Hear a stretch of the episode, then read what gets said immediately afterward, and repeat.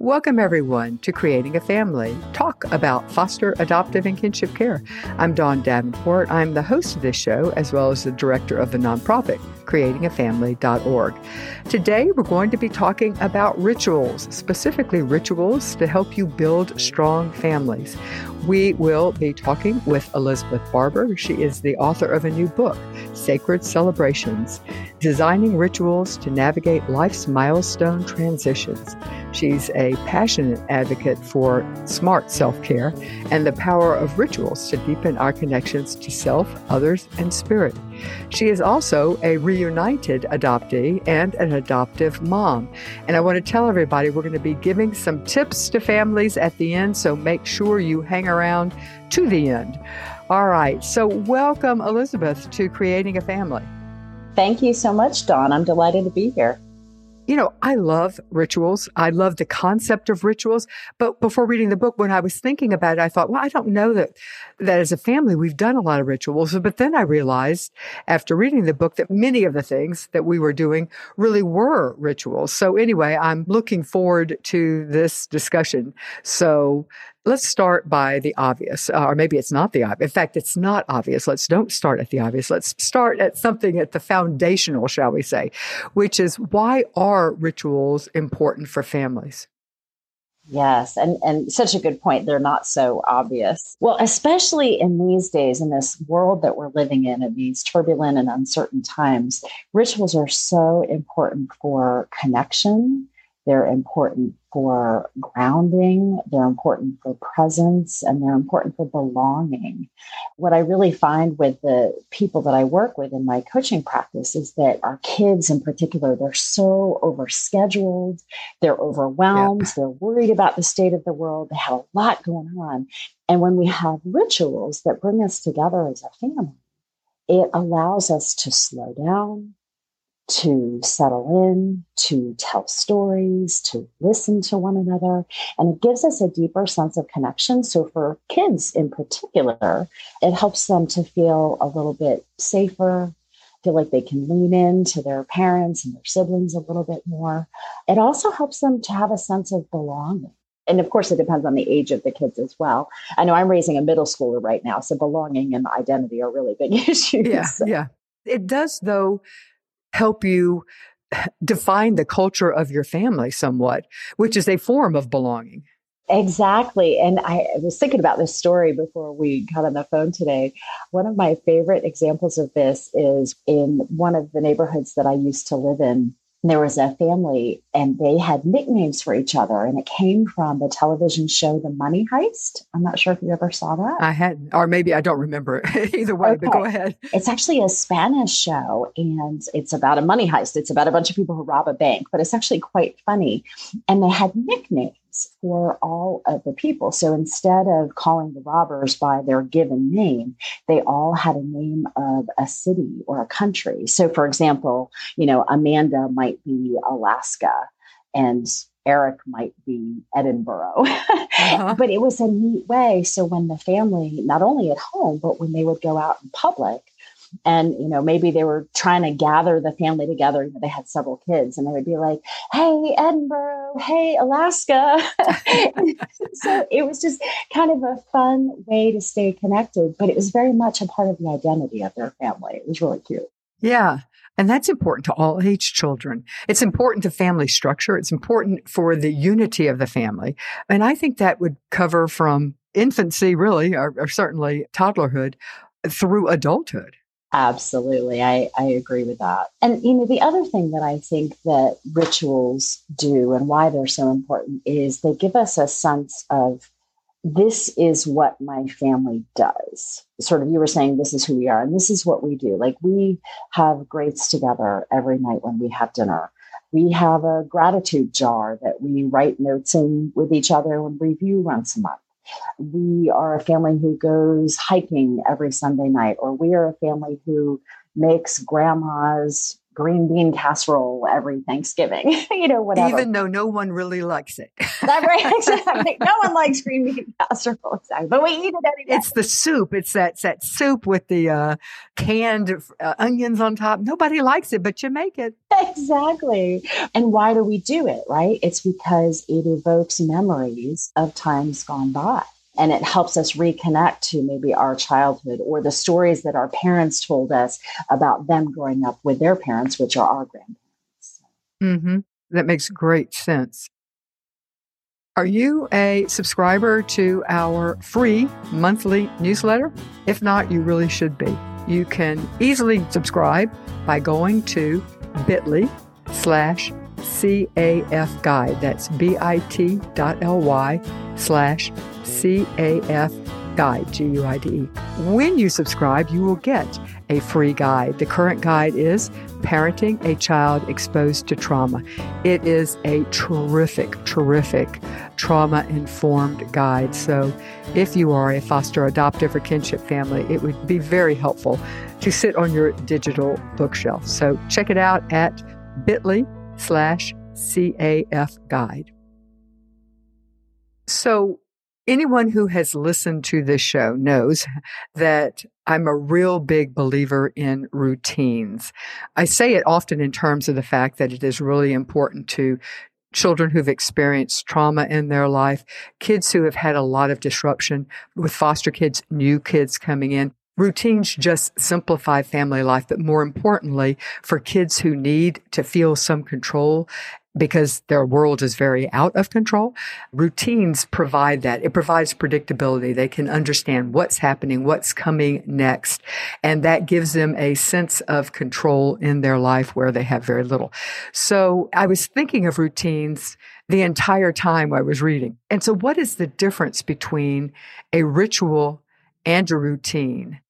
That's such a great question. And I so agree with what you said about that need for predictability and certainty and stability. And to me, the difference is that routine is something that we do on a regular basis. It becomes a habit. We don't necessarily think about it.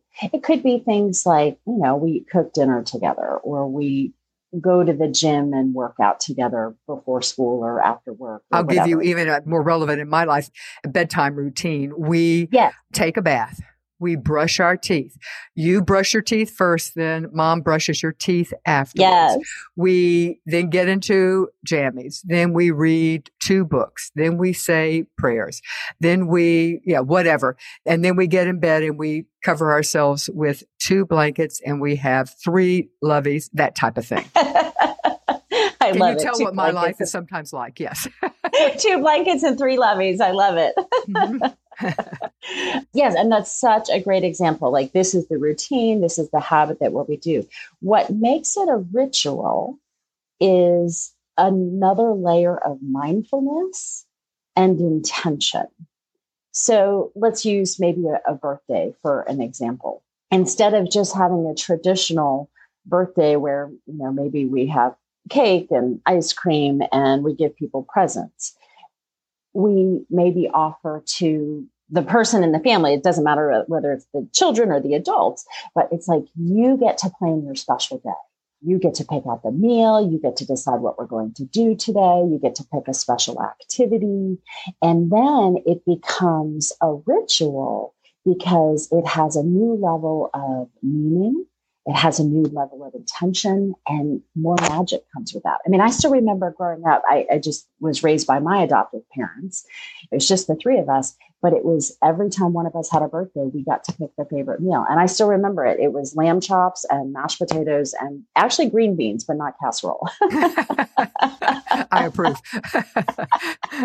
was that yours or one of your parents? no, that was mine. I loved lamb chops. I don't I don't know Gracious. why. I don't know what kid likes lamb chops, but Yeah. I, I Mine would have been ice cream, cookies, and cake. But uh, well, we got that after dinner, but yeah, yeah. Oh no, that would have been the meal for me. But anyway, yeah, that's great. I love it. You know, another example, I, I have one family who what they do with their children is whenever a child turns 13 in the family, that's when they get to choose a special trip to go on with their grandparents. And so the grandparent makes sure that each one of the children of all their grandkids gets a special quality trip with grandma and grandpa when the kid turns 13. I think that's a pretty cool ritual. Yeah, me too.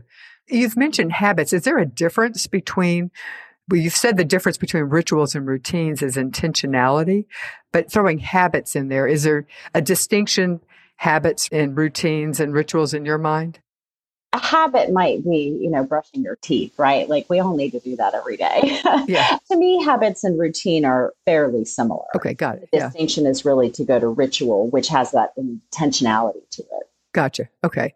I use the word routine, but I, I think that I probably would conflate routine and habits as well. In addition to all the other things we do, including this podcast here at creatingafamily.org, we also have a curriculum. It is for training or support groups, either one.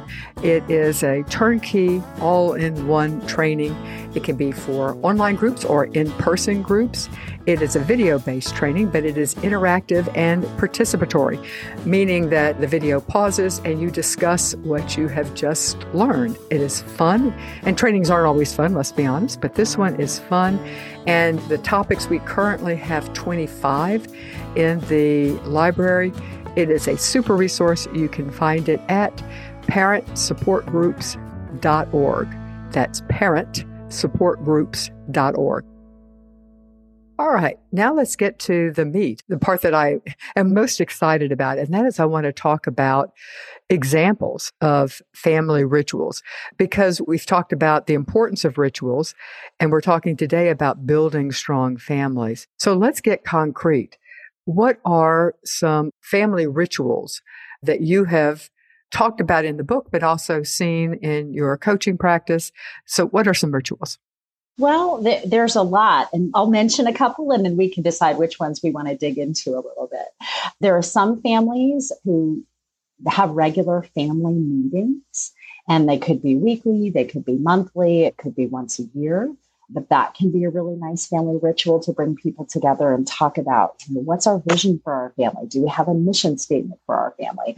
You know do we have goals or things that we want to do? I know one family what they do is every new year's they sit down with the family and they have some structured time to talk about what do we want to do in this coming year? And they make sort of a bucket list for the family. And then throughout the year, they go ahead and they work on achieving these things, whether it's, you know, taking a trip or doing some volunteer work or working on something in the house. And then at the end of the year, as they get ready to go to the next year, they review it. So, you know, what did we accomplish here? And then what do we want for the next year? So, family meetings are one thing.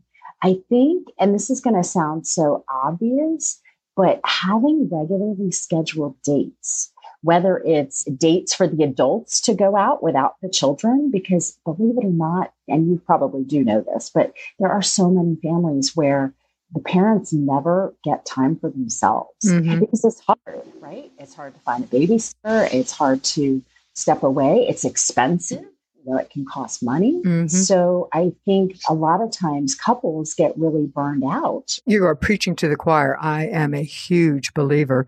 And it could be date morning, it could be date night, but the importance of parents, the foundation of the family, and we're assuming that we're talking about a two parent, those parents form the foundation of the family. But I would also say that even if you're single, having a night that you recharge or having a time of day, maybe it's going working out and then coming back and getting a cup of coffee on the way home. It's hard. It's hard to make the, particularly for singles, but eh, as you point out, even for a two parent family, it is difficult. It is difficult, but like everything, it's about making it a priority. It's about mm-hmm. saying, this is important to us, this matters to us. And what you just said, Dawn, which is so key, is that parents really do form that foundation of the family. So children watch our parents. They learn from us. And so if they never see us taking a break, if they never see us stepping away, they learn that, oh, that's what I'm supposed to do too. But if they see it modeled for them that, hey, you know, mom or dad or mom and dad together or both of our parents or grandparents, you know, whoever the caregivers are, they step away and that's okay. Then it teaches them it's mm-hmm. okay if they can do that too. Yes. And I think that this comes back to the, what you had said, the intentionality. it's not easy. And there are a lot, of, I hear from people all the time, I don't want to leave my children with babysitters.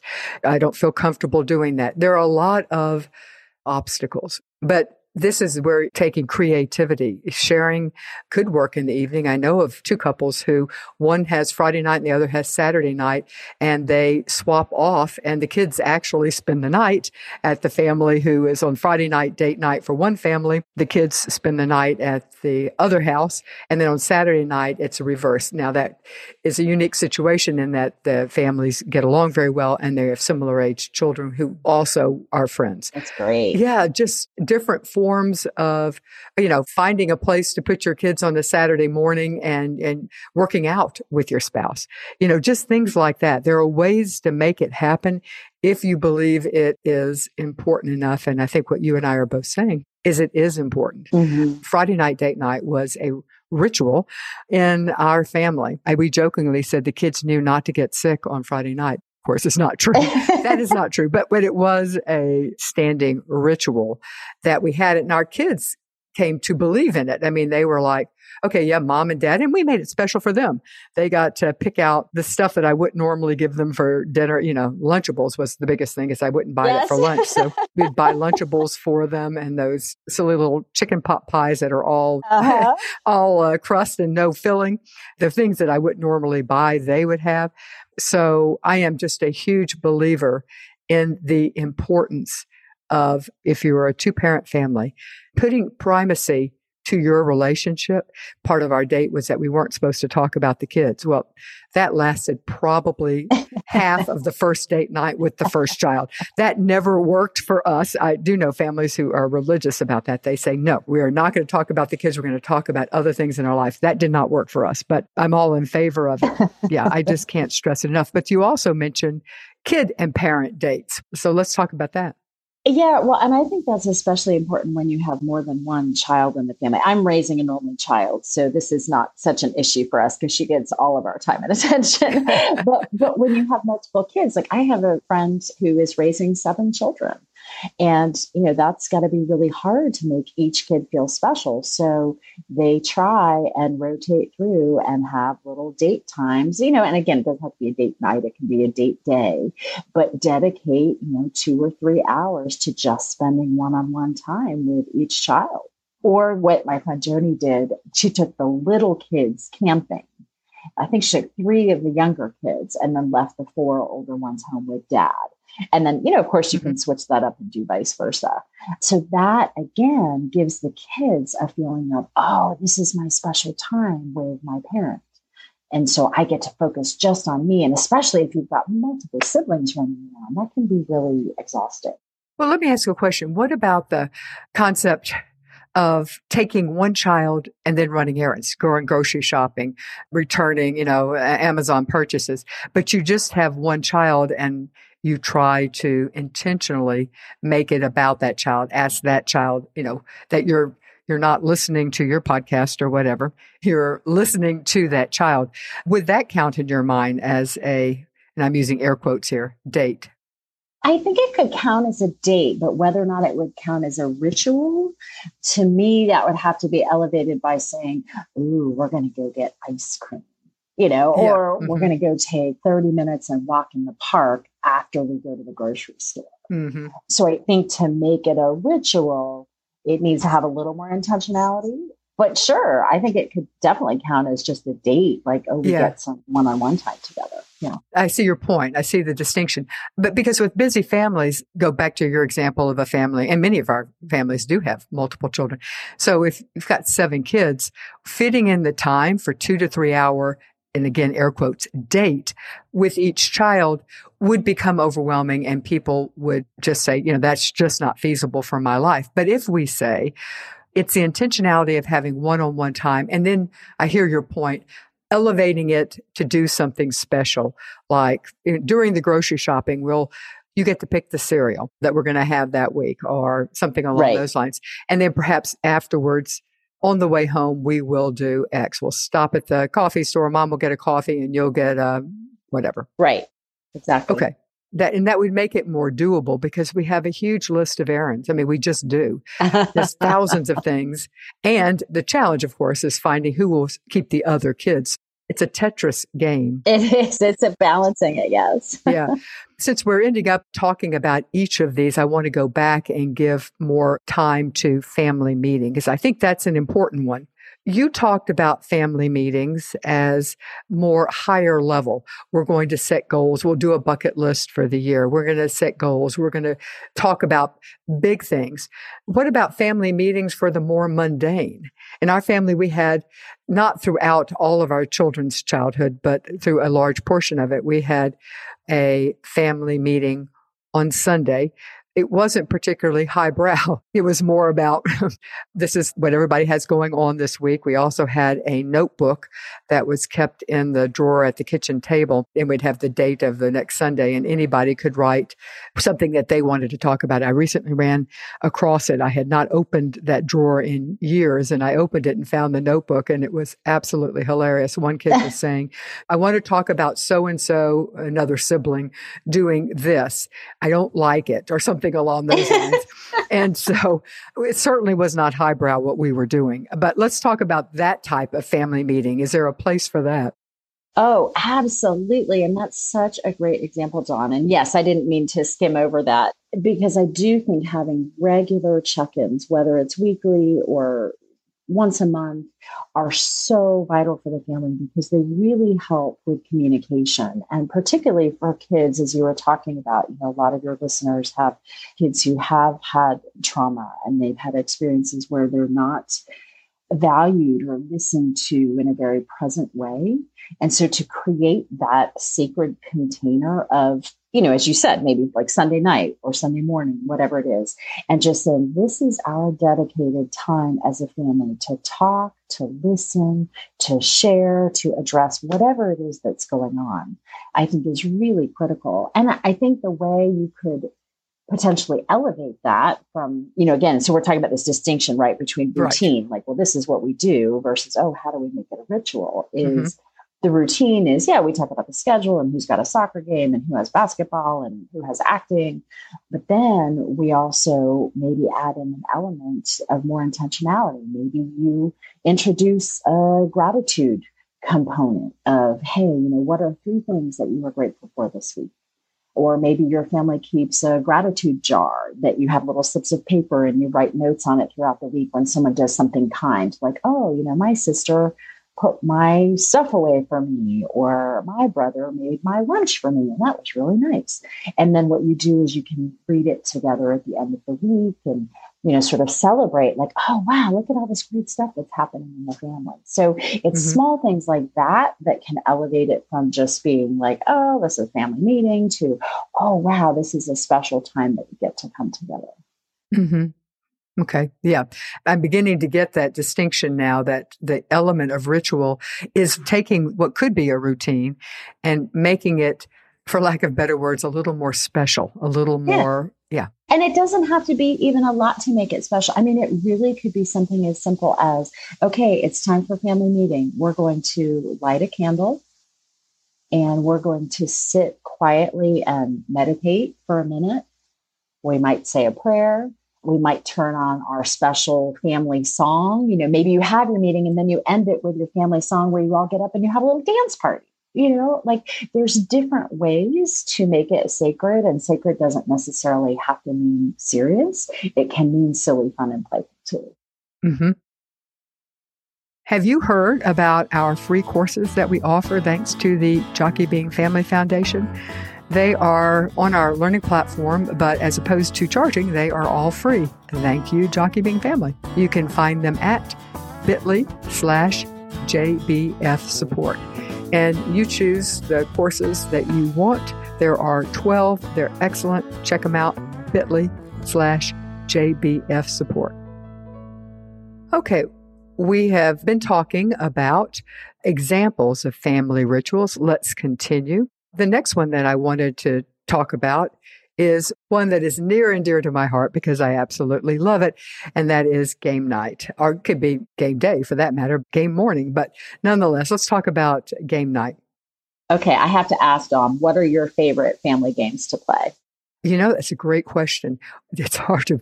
We play a game almost every night at dinner. And yes, I know everybody's raising, you've got to be kidding me. At dinner, yes, at dinner, we play a game. Lately, for many years now, it has been Mexican Train.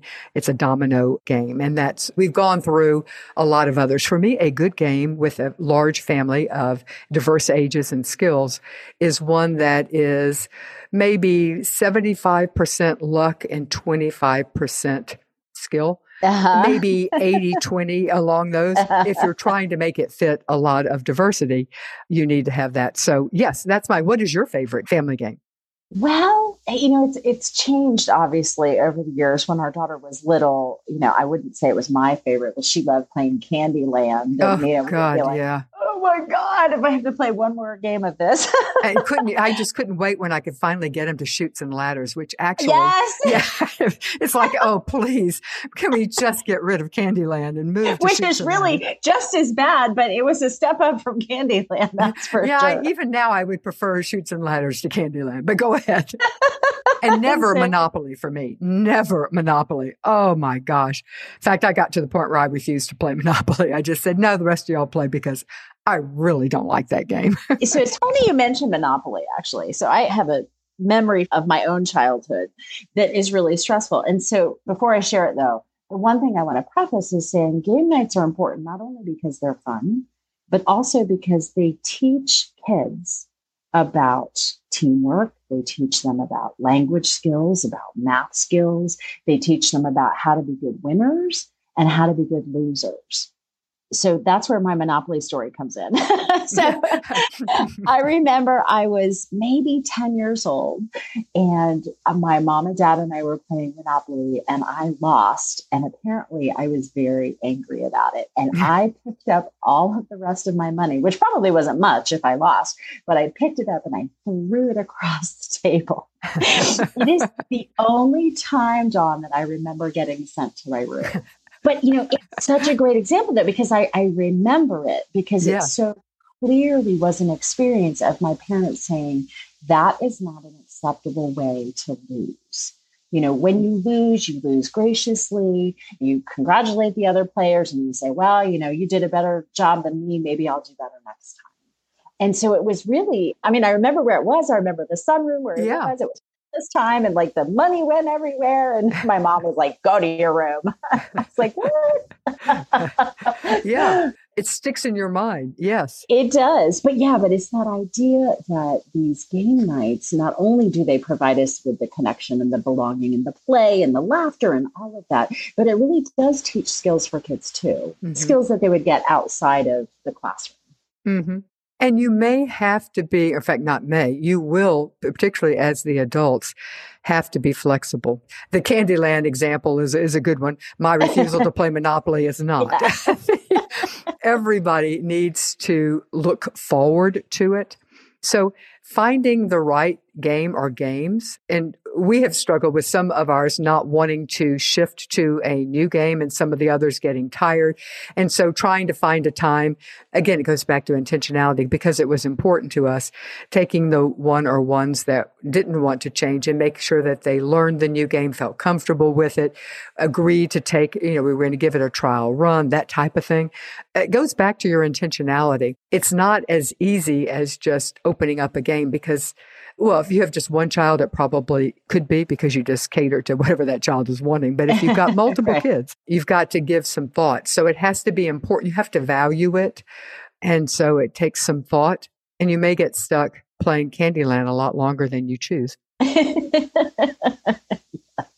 but somehow we eventually grow out of it. yes, thank goodness. Thank goodness.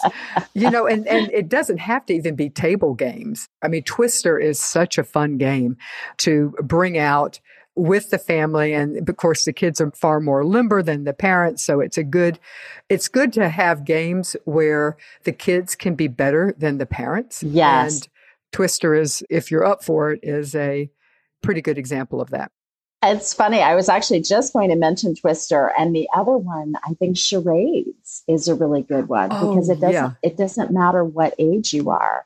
We played that this summer with some cousins, and it was grandparents and parents, and then the little kids, and everybody was able to get engaged and have a blast with it. Plus, you get real creative with it. Too. I love charades. Yeah, and we do do that. There's a game called, it's not a game, it's a charades thing, but it's called Gestures. It's an electronic form of charades, and that's fun. And then you have to do, depending on the age and depending on the temperament and personality of your family, you can all work together to be guessing. Yes. Or you can divide into teams. Yeah. Yeah. Let's talk now about some of the gratitude rituals. So, one thing I learned many, many years ago, I had gone to visit some friends of mine at their home, and it was just the three of us. So, it was a husband and wife and their five cats. and me.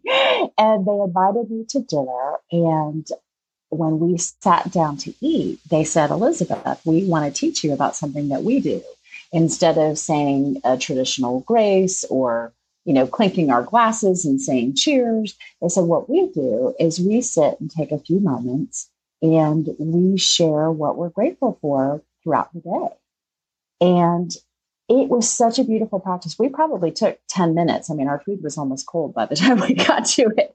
But each person took, you know, three to four minutes and said, wow, this happened and that happened. And this person said this kind thing to me. And I had this wonderful opportunity. And, you know, wow, the sunset was beautiful. And it was such a lovely way to step into the evening time and to sit down in community together. And so I have started incorporating that with my family as well. And then, particularly when we have big gatherings, I remember one of the first Thanksgivings that we went to many years ago with, you know, bigger family.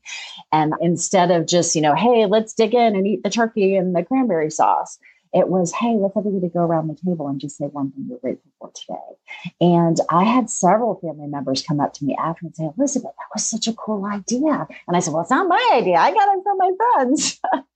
so that's certainly one you can do.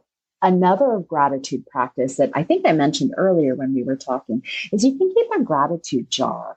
I had a client many years ago who was struggling with her teenagers and she felt like they were being ungrateful and entitled and just sort of, you know, taking parents for granted. And I said, well, what if you start a gratitude jar? And she's like, Well, what's that? And I said, Well, you know, you just take little pieces of paper and you have a pen out and you have a little bowl or a jar and you invite people throughout the week to write down something that they're grateful for that happened. So I, I think I shared that earlier. You know, so and so made my lunch and so and so was really nice to me. And then what you do is you review it each week as a family. And let me tell you, this client said there was a complete transformation with her teenagers because, you know, at first they grumbled and groaned, like, I don't want to do this, you know, it's really stupid. But as the weeks went on and she persisted and said, nope, this is something we're going to do, this is important, then they started to really get into it. And she said it really started to shift our attitude. So that's another great one. Mm-hmm. Well, this would lead us right into discussing prayer or meditation. Where do those fit as far as rituals? Well, every family is obviously going to be different. You know, you talked earlier about bedtime routine. I know there's a lot of families that say prayers together I have another friend years ago, they raised their family doing transcendental meditation. And so they meditate as a family together twice a day for 20 minutes. Like, wow, how do you find time to do that? But they did. They made it a priority every morning and every evening.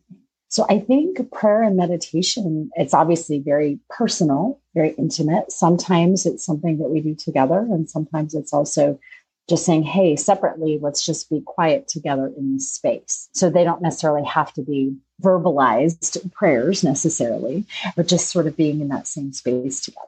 We talked earlier about, you know, in your family meeting, it could be lighting a candle. You know, you could light a candle and just everybody sit quietly. So it's just that togetherness that matters. Mm-hmm. I don't know if this would fall under ritual, but certainly something that was identifying for my family was travel. We were a family that loved to travel. and we made sacri, we didn't, our kids didn't have some of the latest toys, but, but we would point out that we're saving money for a, you know, a two week trip this summer to do X or whatever. So yes. how does travel fit into rituals? Well, I'm a big proponent of travel too. In fact, we always would say our number one family value is travel. and like you, you know, make it a priority. So, no, we're not spending money on this gadget or, you know, this brand name clothing because we're putting our money in the travel budget.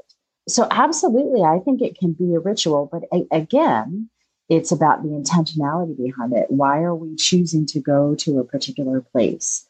What are we going to do when we get there? You know, yes, maybe we'll sightsee, we'll have fun, we'll relax, but can we make a ritual out of, you know, we're always going to try, let's say, a new cuisine, you know, and whether you're traveling domestically or internationally, but it's like, oh, can we try a new food from this region or can we try a new restaurant? Or maybe we go visit all of the local farmers.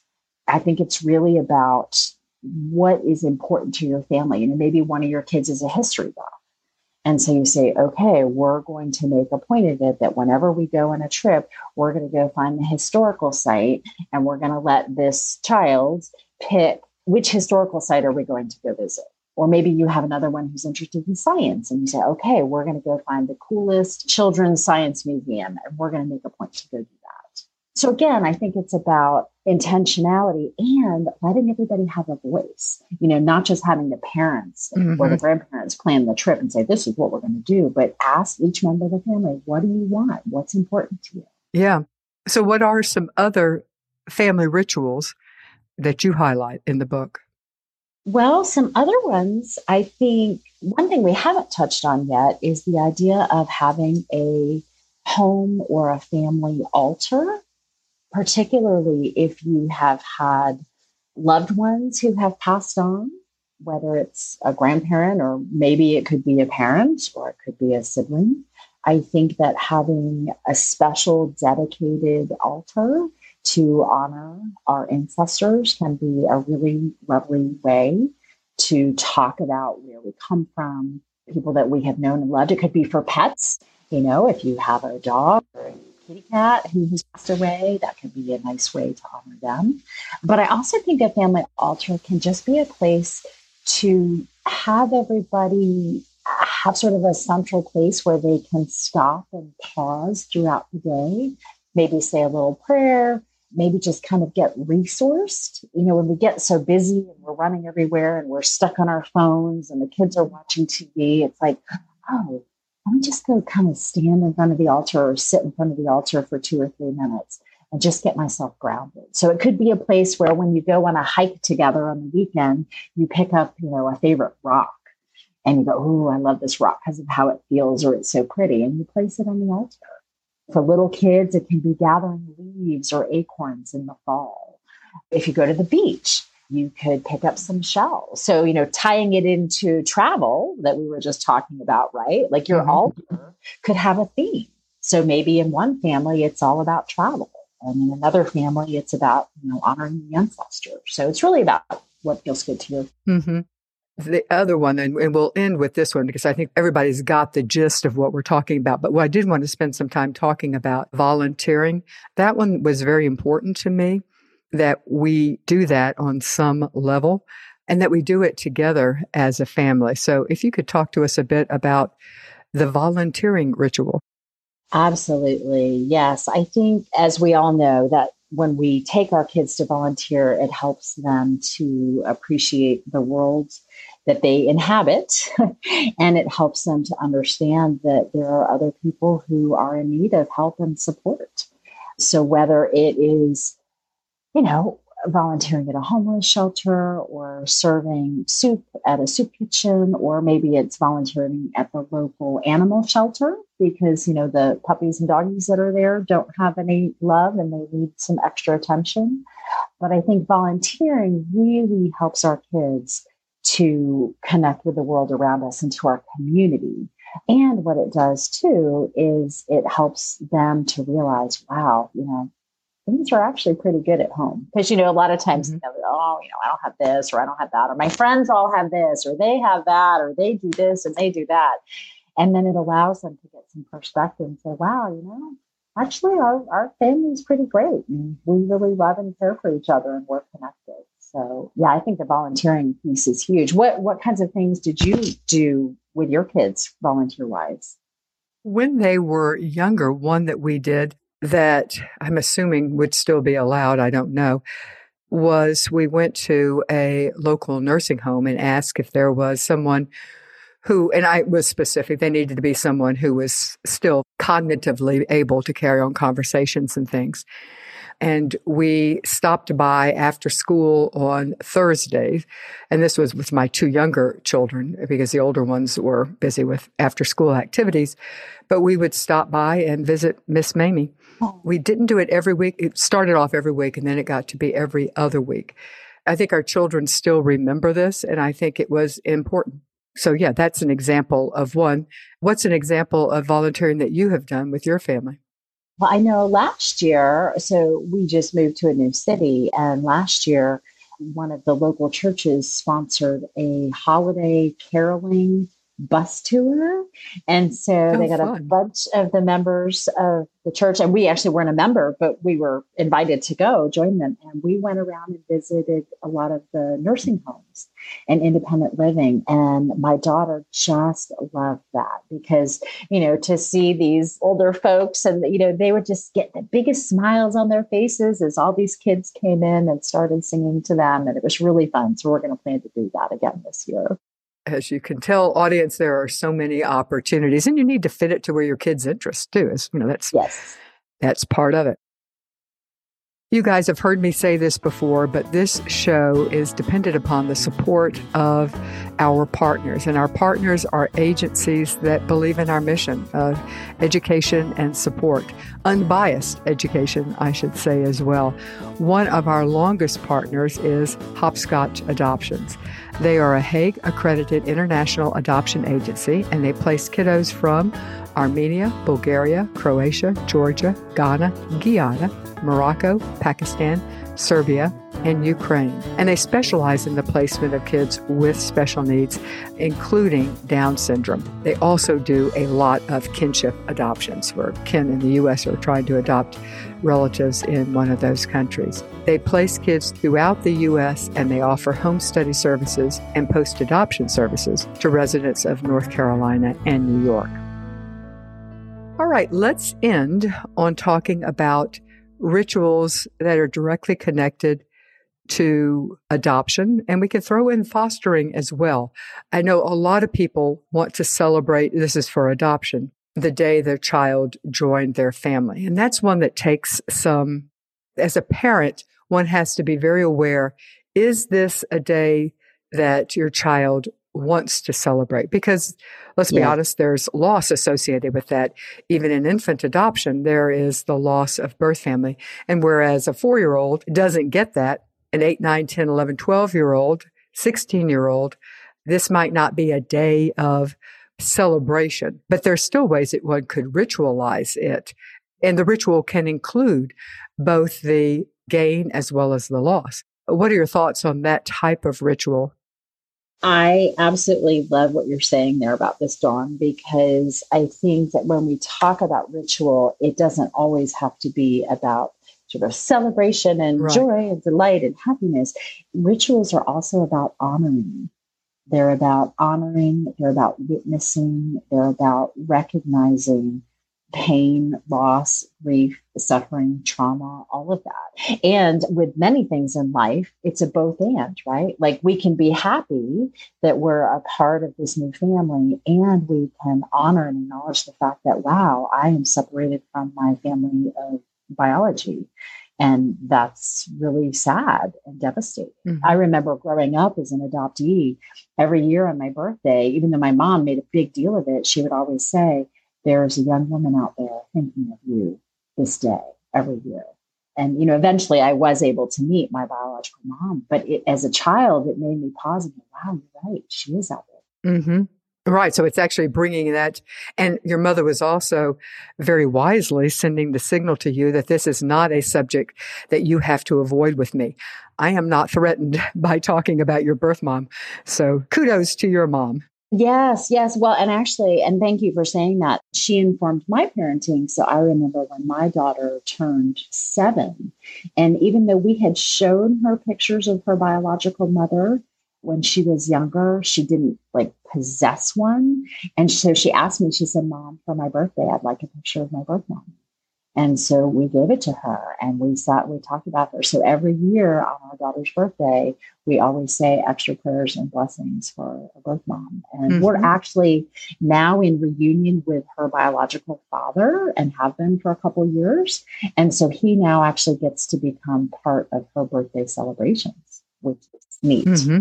And that's an interesting ritual too, incorporating birth family yes. during important milestones in your child's life. That's another ritual. Yes, if it's a positive and healthy relationship, mm-hmm. absolutely. Mm-hmm. Because right. as we as we know, that's so important for these kids. And whether it's actually being in relationship with them in real life or just simply talking about them. Or maybe if there's a connection but they're not in person you know maybe it's exchanging letters or gifts or having a phone call but certainly any way to incorporate them. You know i the way i look at it is you know the more people to love my child the better. Mm-hmm.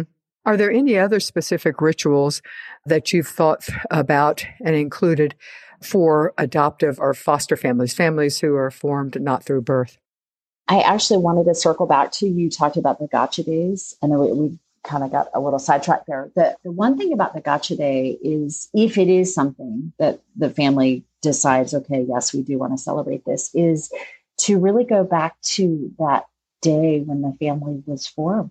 I have some friends who traveled to China to adopt their daughter. They already had twin boys here in the US and then they traveled to China to adopt their daughter what they call their the third to make their triplets. And that day apparently when they united with her they all took the kids to go get soft vanilla ice cream. You know like the kind we used to get at Carvel when we were kids. Right. And now these kids are in college. But every year on that day they all go and get soft vanilla ice cream cones. And that's like, that's their gotcha day ritual. And again, it's such a simple thing. But what it does is it takes them back to the place. It takes them back to that moment. It takes them back to that wonder of, wow, this is when we solidified and cemented our connection as a family. Well, that leads us directly into the tips section because one of the tips you just gave was don't make it too complex. If you're setting up rituals for your family, and I have this tendency to try to add more and more and more, and the weight of all the more can sometimes collapse the event, the ritual. So it seems to me that's an excellent one, which is it doesn't have to be elaborate to achieve the goals of family rituals, which is defining who you are and what you do and the culture of your family. So, any yes. other tips? Mm-hmm. Well, one we had talked about sort of throughout is asking for input. You know, asking for each member of the family to talk about what they want, what's important to them, what matters to them, and making sure that you're incorporating that in the rituals. And then I think consistency is really key. Sort of what you were talking about at the beginning about routines and habits that we have. Consistency is really key. And so for something to really become a ritual, it's something that you want to do on a regular basis. It doesn't have to be daily or weekly, but something like every year we do this, or every quarter we do this or you know as i talked about like every time someone turns a certain age in the family then they get this special thing so mm-hmm. i think that consistency is really key I would agree. If it's going to become a ritual, it has to be consistent. That sounds great. Well, thank you so much, Elizabeth Barbour, for being with us today. Her book is Sacred Celebrations Designing Rituals to Navigate Life's Milestone Transitions. I love the idea of rituals, and I think that all of our families can benefit from that. And it's also fun. So there you go. Thank you for joining us today, everyone, and I will see you next week.